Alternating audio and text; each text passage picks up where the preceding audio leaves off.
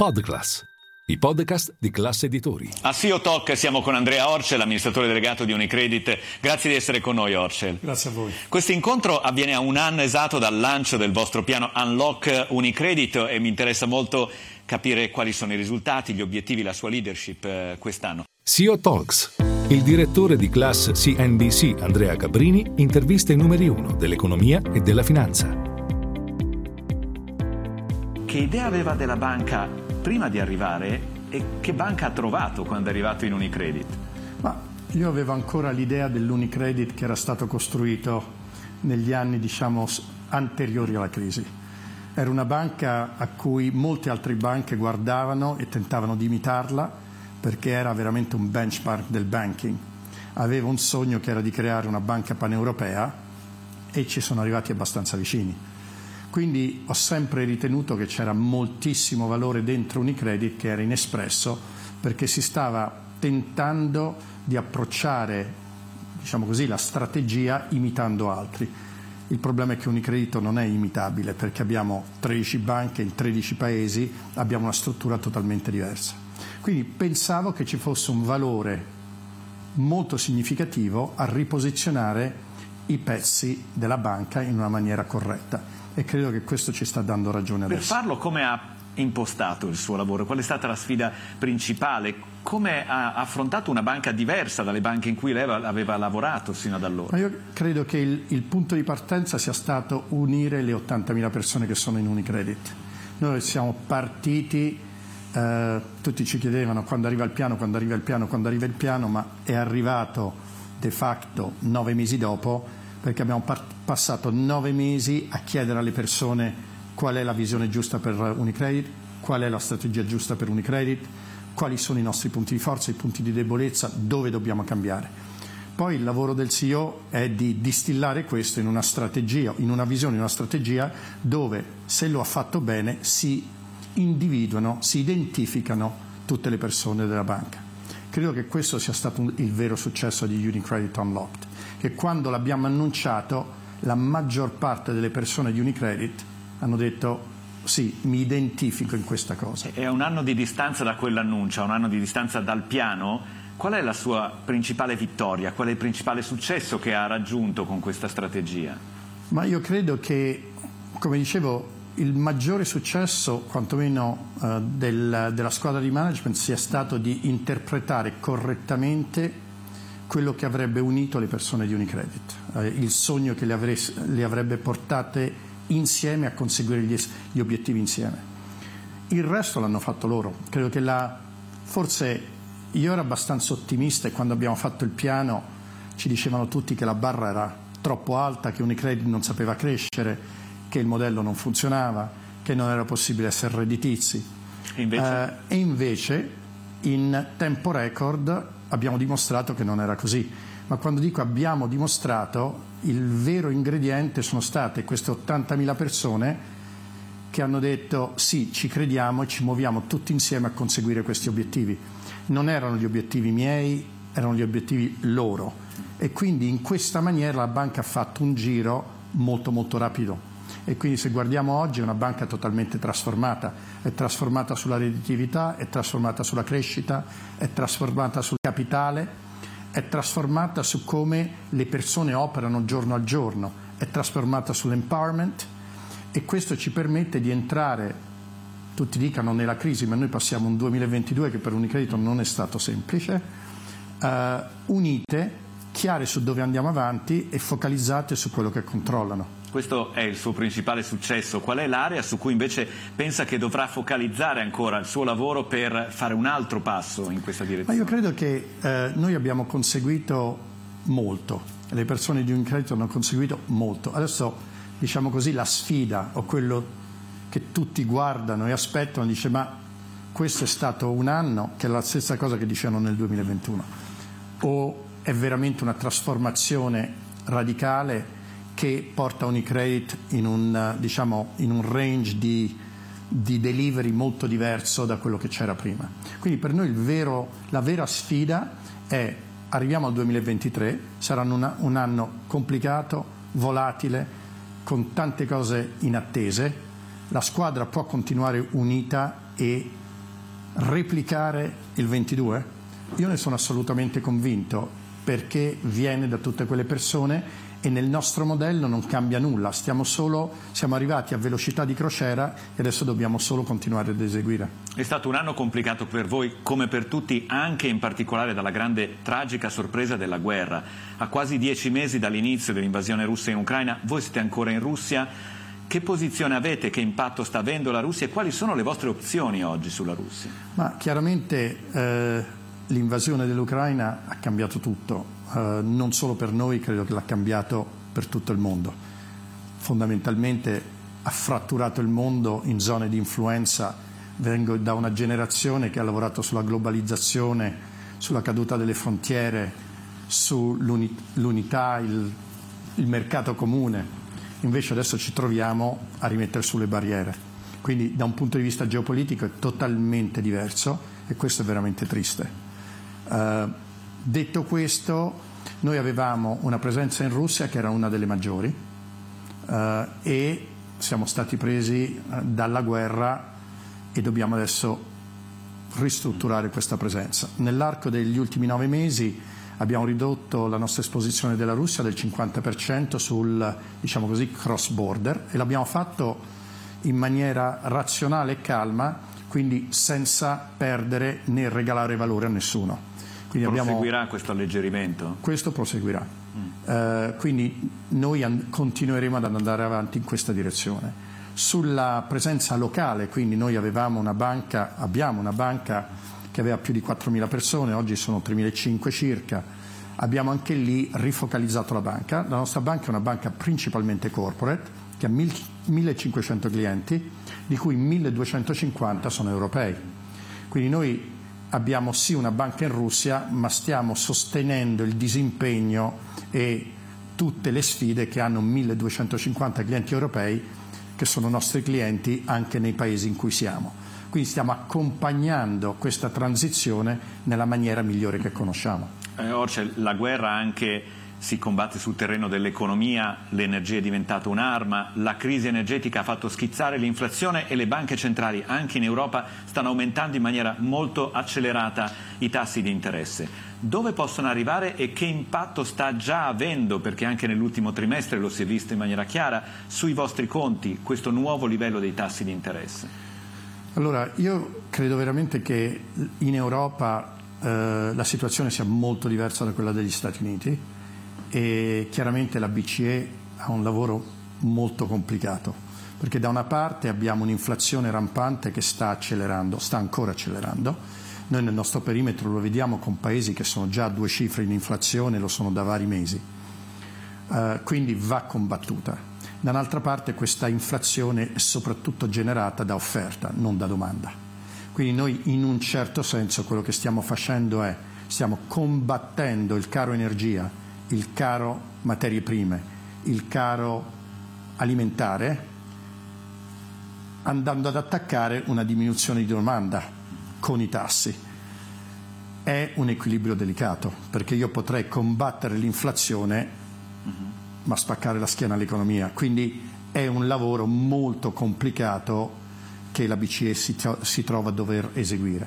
Come sapete il 2% è il tasso neutrale, Inizialmente si pensava che si sarebbe fermato intorno a quel livello, adesso si parla del 2,75, c'è chi parla di molto sopra il 3, perché in questo momento si sta marciando con un obiettivo principale di ridurre l'inflazione. Speriamo che però si tenga anche un occhio a, agli effetti collaterali sull'economia. Assolutamente, intanto nei primi nove mesi voi avete risultati record grazie anche al margine di interesse che sta crescendo. Vi aspettate che l'impatto sarà positivo e in, quali, in quale misura vi porterà anche a chiudere il 2022? Ma allora, eh, i, ta- i, i, tassi di interesse ovviamente per una banca che presta, presta denaro sono importanti e noi veniamo da una decade o più di lì dove abbiamo avuto degli interessi o molto molto bassi o negativi. Quindi questa non è necessariamente una cosa straordinaria.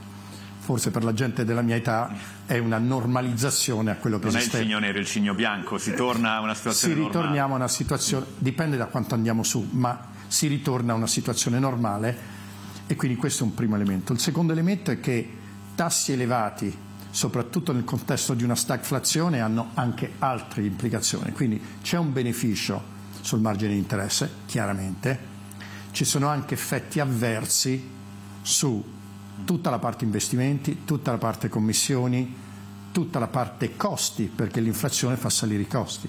Quindi quando uno guarda le due cose una contro l'altra, il vantaggio è minore di quello che la gente pensa.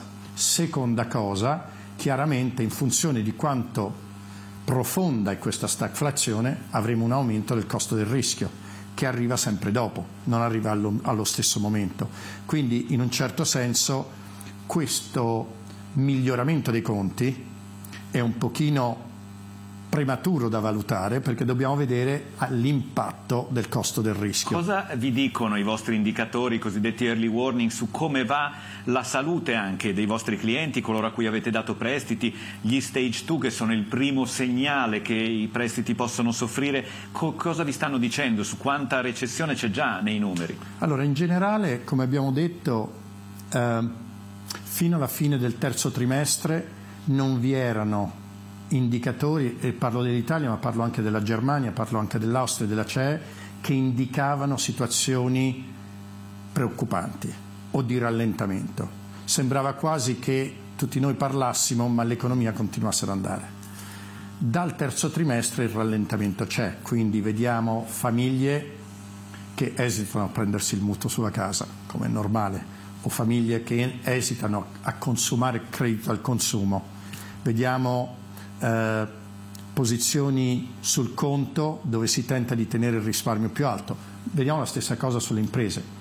La domanda che ci facciamo in questo momento è questo è una conseguenza di non so quello che sarà il futuro, per il momento risparmio e vediamo, oppure vero rallentamento economico.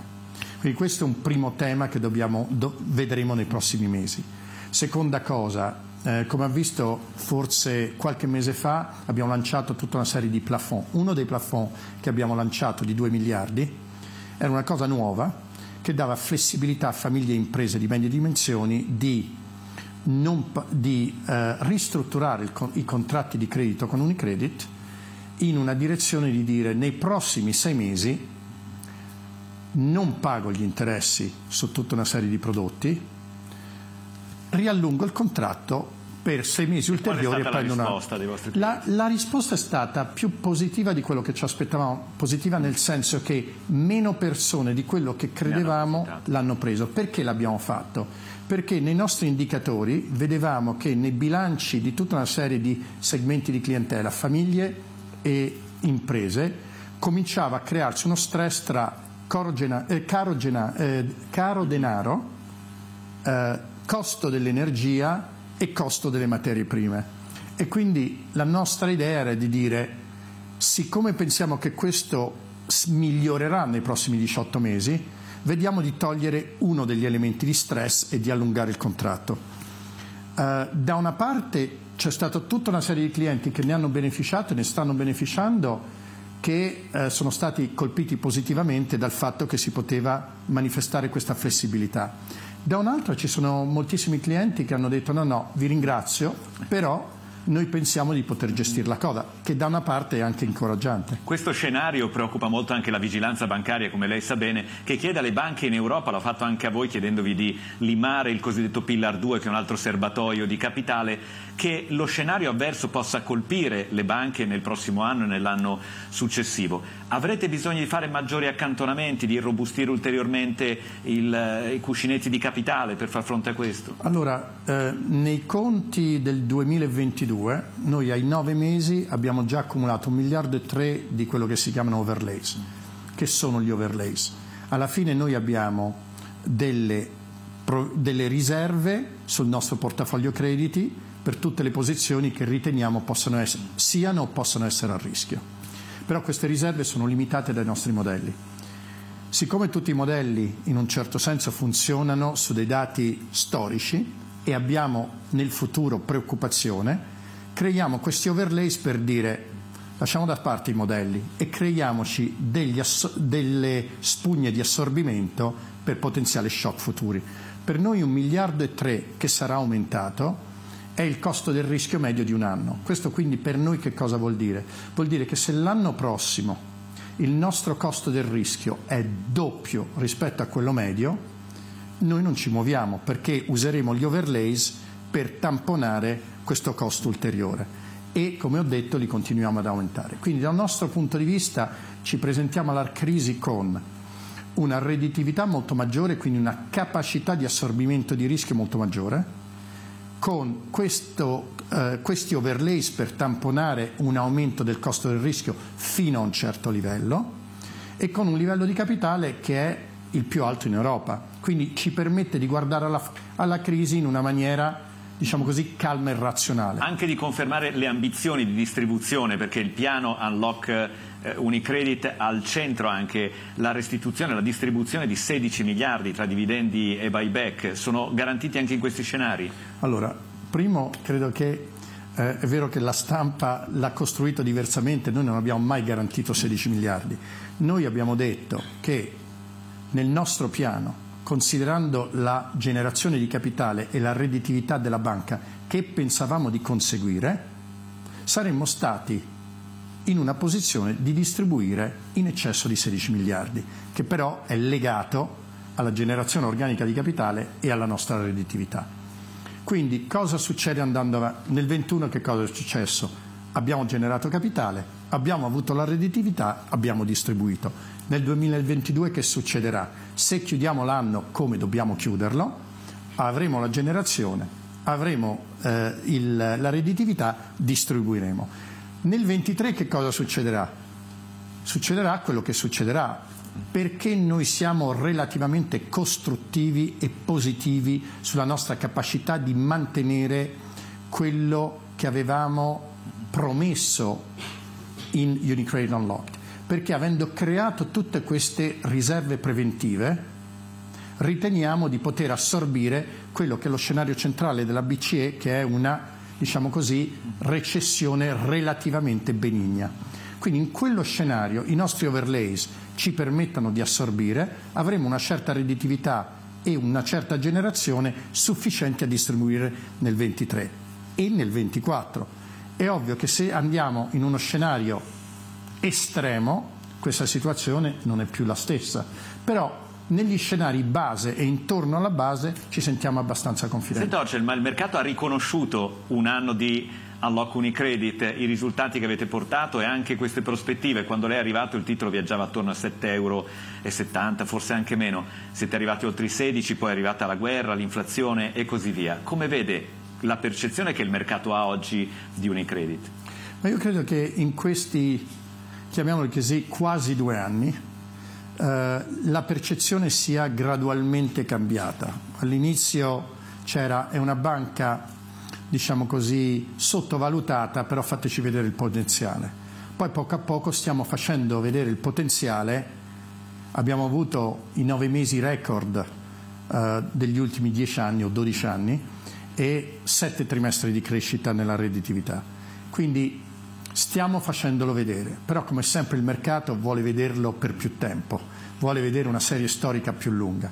Via via che noi dimostreremo, trimestre dopo trimestre, di portare a casa i risultati in un modo solido, io credo che la nostra valorizzazione continuerà a salire perché siamo dietro ancora. Lei è arrivato con una grande reputazione da investment banker, da mago dell'M&A M&A non ce n'è stato. Il mercato continua a aspettarsi un'operazione da parte vostra, fa bene ad attenderla? Forse il cosiddetto mago dell'M&A sa quello che non funziona nell'M&A, ma direi, direi eh, questo, dal primo momento siamo stati molto chiari che quando uno ha una valorizzazione di 17 miliardi su un equity di 55, la maggior parte del valore è interno. L'M&A non risolve il tema. Noi siamo passati adesso da 17 miliardi a 27 e abbiamo quasi distribuito 4 miliardi, quindi dimostrando che la maggior parte del valore è interna. C'è ancora una strada da seguire. L'M&A per noi, come dovrebbe essere per tutti, è uno strumento. Se troviamo l'operazione alle condizioni giuste che aggiunge valore e che non deraglia Unicredit Unlocked, perché la nostra esecuzione interna è la cosa più importante, lo faremo e ci vedrete farlo. Se o mette a rischio la nostra esecuzione o non è coerente con le metriche e con le variabili che abbiamo date agli investitori di ritorno, non lo faremo. Quindi non rimpiange MPS, Banco BPM, quello che c'è stato o è passato nel corso di quest'anno? Ma io credo che tutti gli amministratori delegati debbano guardare a tutto. È, nostra, è nostro dovere poter dire ho guardato a questo, ho guardato a quest'altro, questo funzionava o questo non funzionava. Noi continuiamo a guardare e a tenere gli occhi aperti su tutto, però abbiamo ben chiari quali sono i parametri. Diciamo che nella mia esperienza di M&A si dice sempre che l'M&A non crea valore. Non è vero. L'M&A non crea valore se fatto alle condizioni sbagliate. C'è il momento dell'annuncio dove tutti si sentono molto positivi e molto edificati, però se l'operazione è stata fatta alle condizioni sbagliate, poi uno lo paga nei prossimi cinque anni. Ancora due cose, Orcel, prima di chiudere. La prima riguarda l'Europa, perché voi vi definite banca per l'Europa. Lei ha vissuto la dimensione europea della finanza con diversi ruoli. Come vede il passaggio però a cui è chiamata oggi l'Europa, che sembra più fragile rispetto alla risposta che ha dato alla crisi del Covid, di fronte alla guerra che è scoppiata nel cuore del nostro continente. Cos'è in gioco e che cosa si aspetta dall'Europa oggi? Ma diciamo che noi a Unicredit ci chiamiamo Banca Paneuropea perché alla fine siamo in 13 paesi e l'Italia, che sono le nostre radici, sono il 40% di quello che siamo, quindi siamo internazionali. Detto questo, quello di cui abbiamo bisogno è che tutti questi paesi lavorino insieme. Io non credo questo sia diverso da quello che sia la sfida per l'Italia e la sfida per l'Europa. L'Italia ha gli stessi vantaggi, le stesse potenzialità che sono secondo me molto positive e che ci permettano di giocare un ruolo in Europa come dovremmo sempre aver giocato in, in, in funzione del, del, del, del, fatto che noi siamo un, un, un paese fondatore dell'Europa. Però abbiamo perso il sentiero. Quindi io credo che per l'Italia dobbiamo alzare la voce e dire siamo un partner fondatore e questo è come l'Europa deve essere definita e lavorare insieme in cooperazione e in partnership con gli altri paesi. Se l'Europa non si unisce, non riesce a competere con gli altri blocchi economici. Noi oggi potremmo essere un blocco economico di grandissimo successo. Non lo siamo per colpa nostra, perché non riusciamo a cristallizzare una visione comune, una strategia comune, un piano comune, esattamente come Unicredit. Il valore dentro ce l'abbiamo, lo dobbiamo tirare fuori. Quindi io spero che, come ha fatto nella pandemia, anche di fronte a questa nuova sfida della guerra, l'Europa si unifichi. Speriamo che questo sia così. Quindi infine quando guarda al 2023 qual è la sua principale preoccupazione, ma anche qual è il suo augurio verso l'anno nuovo? Ma guardi, io credo che noi eh, ci prepariamo per il peggio, ma secondo me il 23 sarà migliore di quello che la gente pensa. Io credo che il grado di aggiustamento che famiglie, imprese in tutti i paesi, governi stanno, stanno preparando o stanno eh, in progresso di fare sia eccezionale. Noi lo vediamo con tutti i nostri clienti e lo vediamo nei dialoghi con tutti i governi. Quindi io credo che questa elasticità, questo cambiamento, questo aggiustamento permetterà all'Europa di avere un, un 2023 migliore di quello che ci aspettiamo. E per Unicredit il secondo anno di Unlock Unicredit? Ma noi nel 2022 de facto abbiamo conseguito tutti gli obiettivi del 2024 o li conseguiremo quando chiuderemo l'anno. Quindi qual è, qual è la sfida? La sfida è di dimostrare che li possiamo mantenere. La velocità di crociera deve restare la stessa e dobbiamo replicare nel 2023 quanto più possibile il 2022 e credo che siamo posizionati per farlo. Grazie ancora Andrea Orcel, in bocca al lupo, grazie. Grazie a voi. E grazie a voi per aver seguito SEO Talks.